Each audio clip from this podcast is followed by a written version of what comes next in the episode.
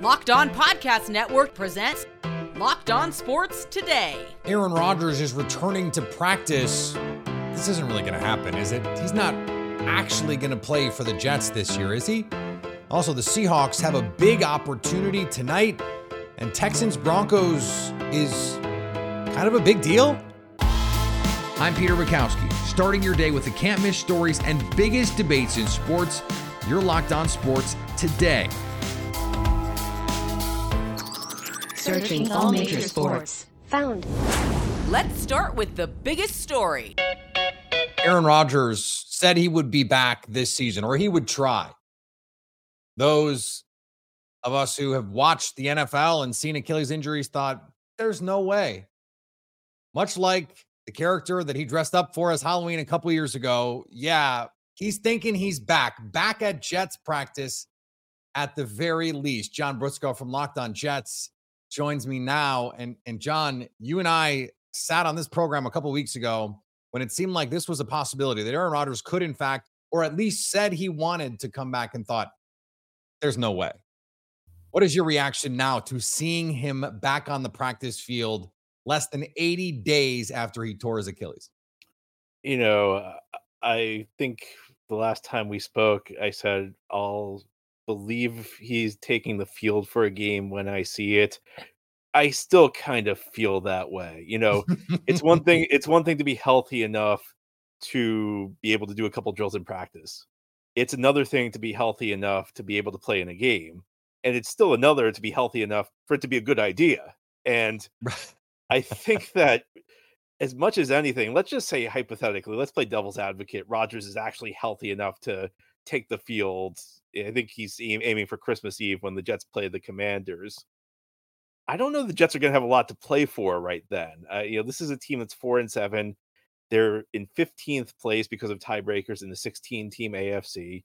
They're two games out of the last playoff spot with only six to go. You know, two two games doesn't sound like that much, but when you consider they're in 15th place, have to get to seventh, six games left. This is a team that's out of the race right now. Now, maybe they surprise us, they run off a couple of wins, and this is a discussion. But even in this scenario where he's ready to go, why would you rush him back? Why would you put him on the field unless the games are actually meaningful? So I still would be kind of surprised to see if it see it happen. I mean, I I think you can never be you can never rule anything out hundred percent, but it's one thing to see him active. It's another that we actually will get him on the field. Yeah, Falcons, Texans, and Dolphins are the next three. Uh, and so it, it is there's a good chance that they're they're going to be not favored. They'll be underdogs in all three of those games coming up here. They could well be out of the race very quickly. This has elicited a lot of incredulity, John, about motivations for Rodgers to come back. I think a lot of questions of like, why is he trying so hard to come back to what is an obviously flawed team?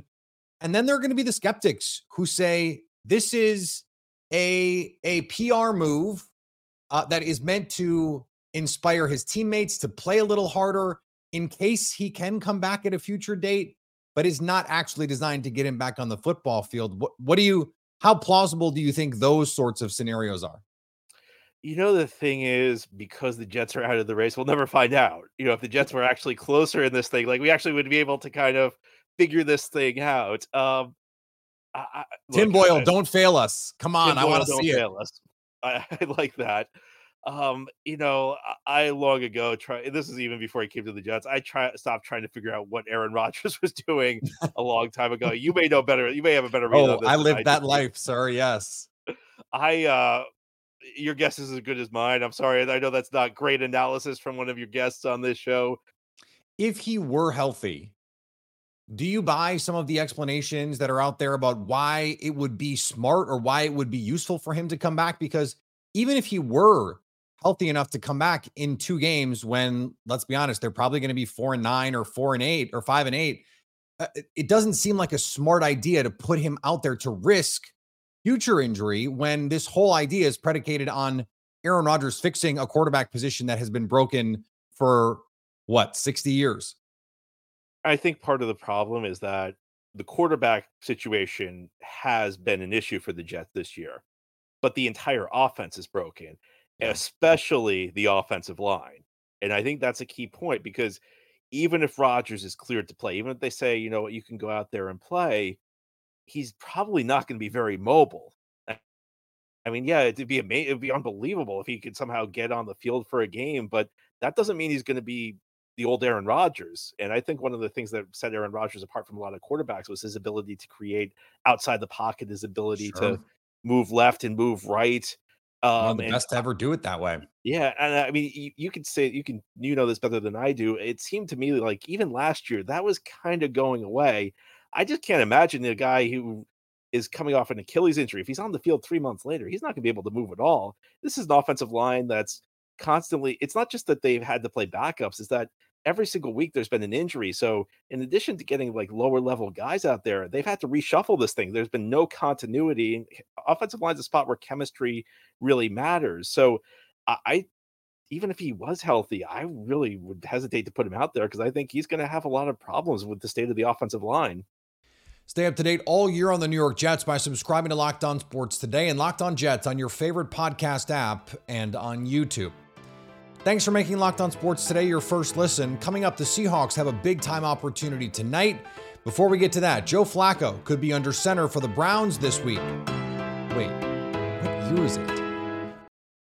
We're into the second half of the NFL season, and now is the best time to turn your sports knowledge into cash with FanDuel, America's number one sports book. Right now, new customers get $150 in bonus bets with any winning $5 money line bet. That's 150 bucks if your team wins. If you've been thinking about joining FanDuel, what are you waiting for? The app is easy to use. There's a wide range of betting options, including spreads, player props, over-unders, teasers, and more. There's also a lot of weekly promos and boosts to give you plenty of opportunities to increase your payout. The Seahawks have an opportunity to keep pace in the NFC playoff race against the Cowboys, but FanDuel sees it as a tall task. The Cowboys are favored by eight and a half tonight.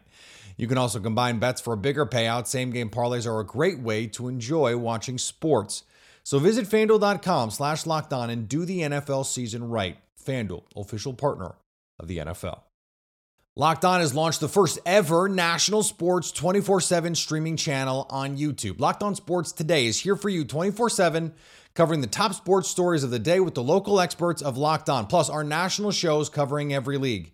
Go to Locked On Sports today on YouTube and subscribe to the first ever national sports 24 7 streaming channel. Now, here's what you need to be locked on today.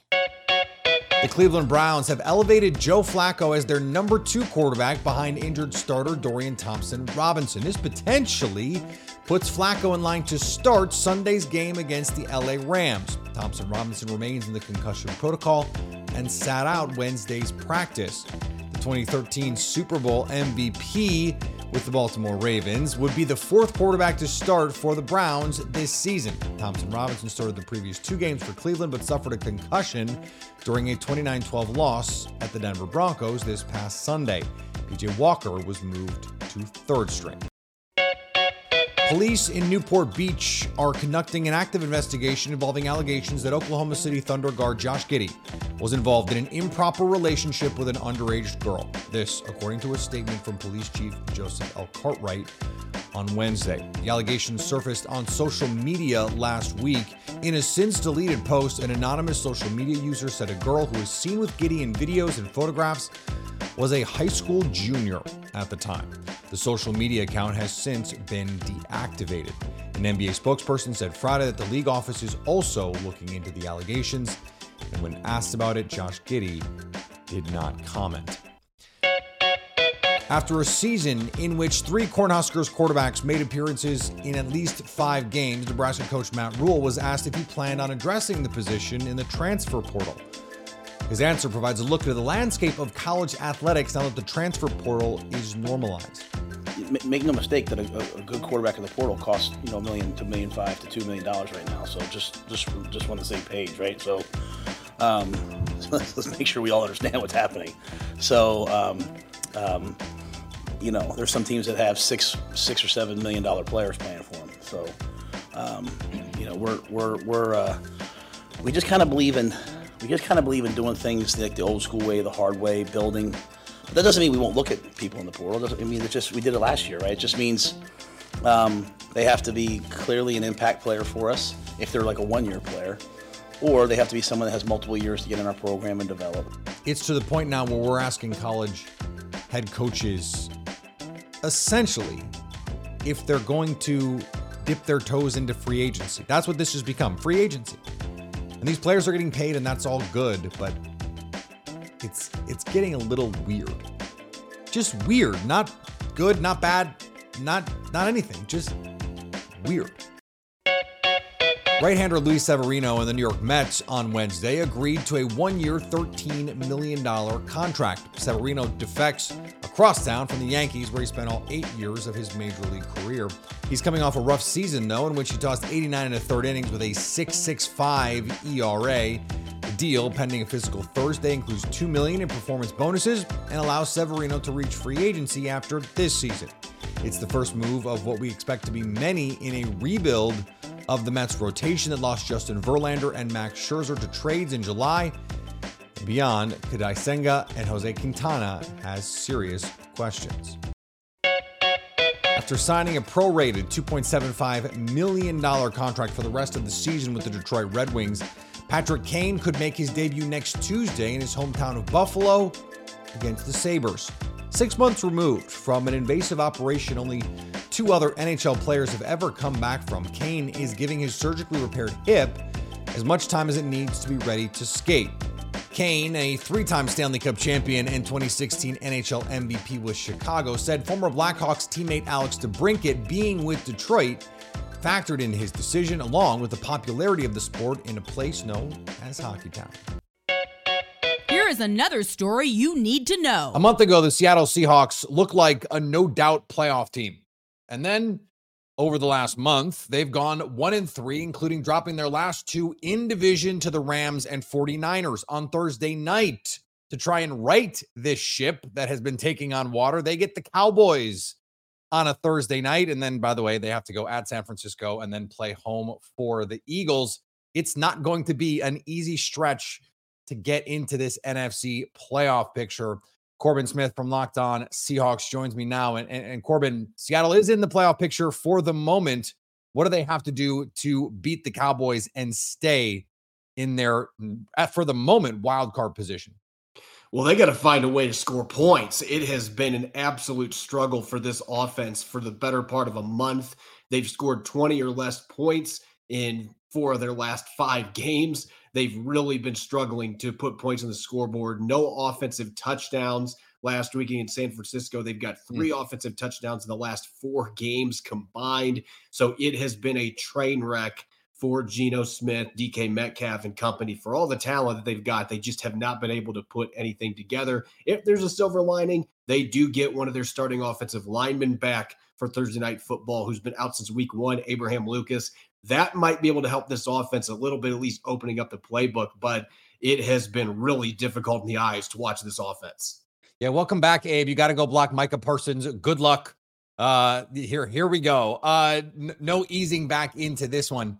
This is something that that Corbin we talked a week or two ago about, and that was this offense that has just not looked the same as it did last year. There've been flashes, there've been games where it has, uh, early in the season, we saw them, you know, put up 37 against the Lions, 37 against the Panthers.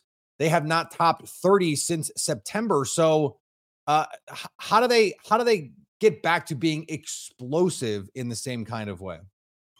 Well, it's going to be tricky for them to do it, even though they've got the talent on this football team to be an explosive offense. The scheme just looks broken right now watching the mm-hmm. film and it you see receivers running into each other on their routes. The run blocking isn't where it needs to be. Uh, they haven't mixed in play action as much in part because they aren't running enough plays. They're near the bottom of the league in third down percentage their red zone effectiveness hasn't been great and they don't spend much time in the red zone anyway because of those third down woes so it just feels like if this team could just have a game where they could get right with the third downs and actually hold on to the ball for a while, there's going to be more opportunities to get the run game going, play action, and allow Geno Smith to take advantage of the receivers he's got on the outside. And maybe having a healthier offensive line helps in that regard. But if you may have noticed, I just listed off a bunch of things that need to happen. Yeah. And this offense has really been struggling. Like I said, it it looks broken on tape. Can they fix it? We'll just have to wait and see. Yeah, against this defense, not not the kind of week that you want to try and get right offensively against all the things that they can bring to bear on opposing offenses. So paint me a picture here, Corbin.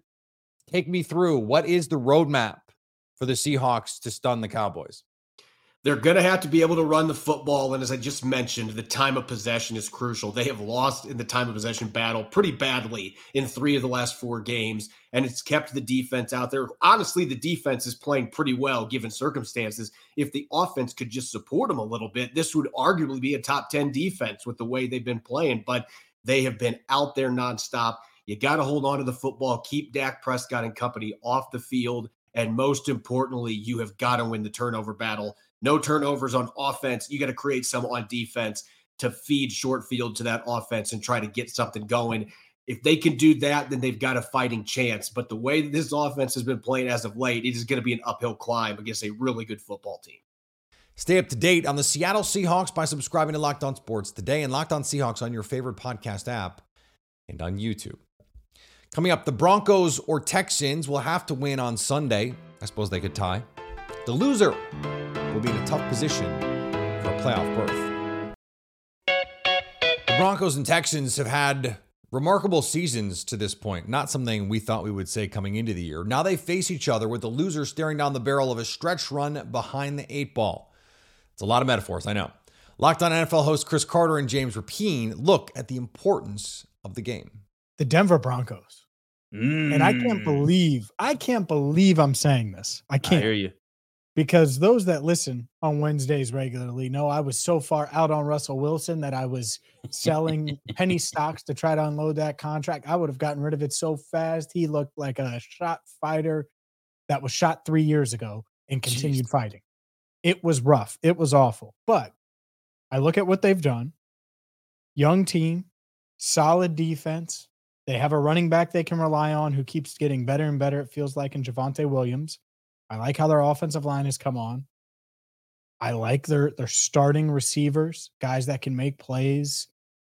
And they have a Super Bowl coach, a coach that's been there, a veteran head coach that clearly whatever he's doing in Sean Payton, it is working because we never saw this type of Denver team last season with Russell Wilson. The team that's on the fringe right now that I think everyone needs to be looking very hard at is the Houston Texans. Sure, they're six and five. Sure, they have a rookie quarterback, but that rookie quarterback, CJ Stroud, is a problem. And you know hmm. what? I think that DeMeco Ryans messed up in this last game when he when he opted for that for that late field goal. I was sitting there thinking, man, I'd be letting my quarterback sling this fourth down pass get a little bit closer. I'd trust him over hitting that over your your kicker hitting the crossbar there. I think the Houston Texans are a big are, are a really big problem. It's funny that we both say those teams because guess who play each other this week? The the Broncos at the Texans. That could be a a hugely underrated matchup by two teams vying for playoff position right now. I love it because it, it's it's one of those games where it could be the difference in in one playoff seating, of course, but who's for real and who's not. What stands out to me is telling your past self, your September self, that a Broncos Texans game in December would not just matter, it would be potentially crucial in the AFC playoff picture. It's a reminder how much things can change year to year and week to week. The Broncos looked absolutely dead. We talked to Cody Roark, our Locked On Broncos host, just a couple days ago about this remarkable turnaround in the win streak that they're on. And CJ Stroud has taken the Texans from a nice story and a good rookie season into one of the best rookie seasons we've ever seen from a quarterback.